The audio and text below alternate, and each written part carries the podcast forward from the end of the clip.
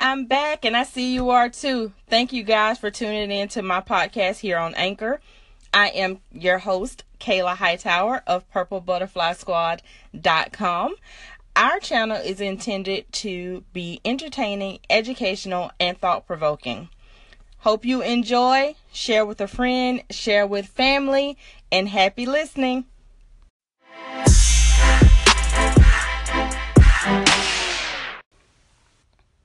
So, good morning. Today's message is Cast Your Worries on Him.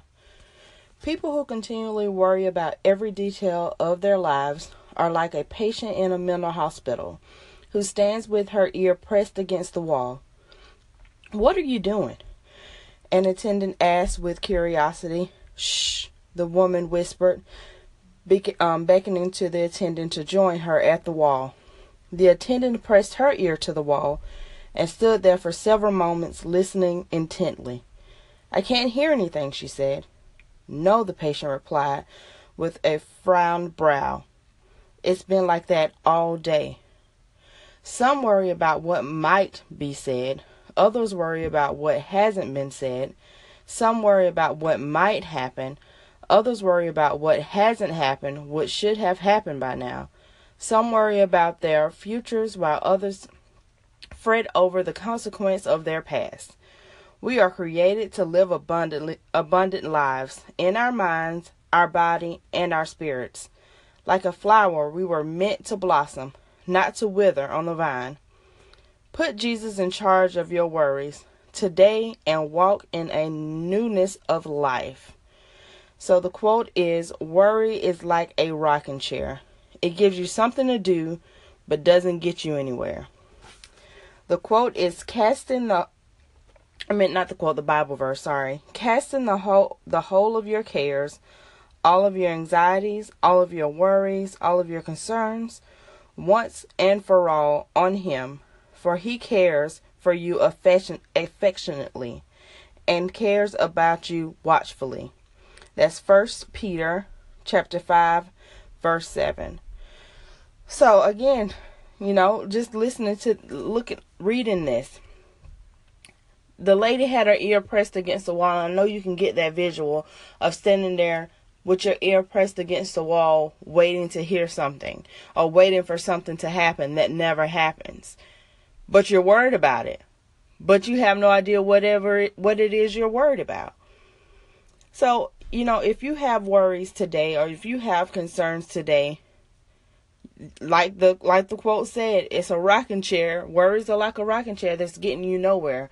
You're worrying, you're stressing out, you causing problems in your health, you're causing problems spiritually, you're causing problems with yourself mentally. When all you have to do is hand it over to the one that can manage it, the one that can handle it, the one that can take care of it, which is God. Cast all your worries and your anxiety and your fears and your concerns onto Him and let Him deal with that. Because you were created to live an abundant life in our mind, in our body, in our spirit. So do that.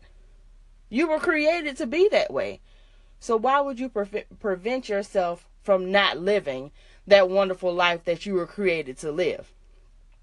So my challenge for you today is Whatever you are right now worried about, you are concerned about, you stop at this very moment and you hand that over. You hand it to God and you let Him handle it.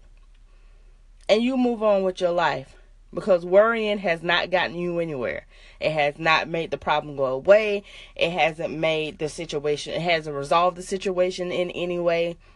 So stop holding on to it. Stop holding on to something that is not working. Hand that worry over and you move on with your life. Because just like my son yesterday was looking for his fidget spinner that he had lost. And I told him pray about it. He said, Well, Mama, I'm praying and he's not doing anything. I said, he said, but I'm worried. I said, Well, you can't you can't worry and pray. You have to stop worrying if you already prayed and you handed it over. So guess what he did? He said, "Okay, mama, I'm not worried about it anymore. God is gonna take care of it. I'm gonna leave it alone." When we got home, he found his fidget spinner. Now, for him, that was a great testimony And that was a great moment because he handed over his worries and he found what he was looking for. So do the same thing. And he's eight. Hand over your worries and see if you can find what you have been looking for. All right, guys. Have a blessed day. Bye.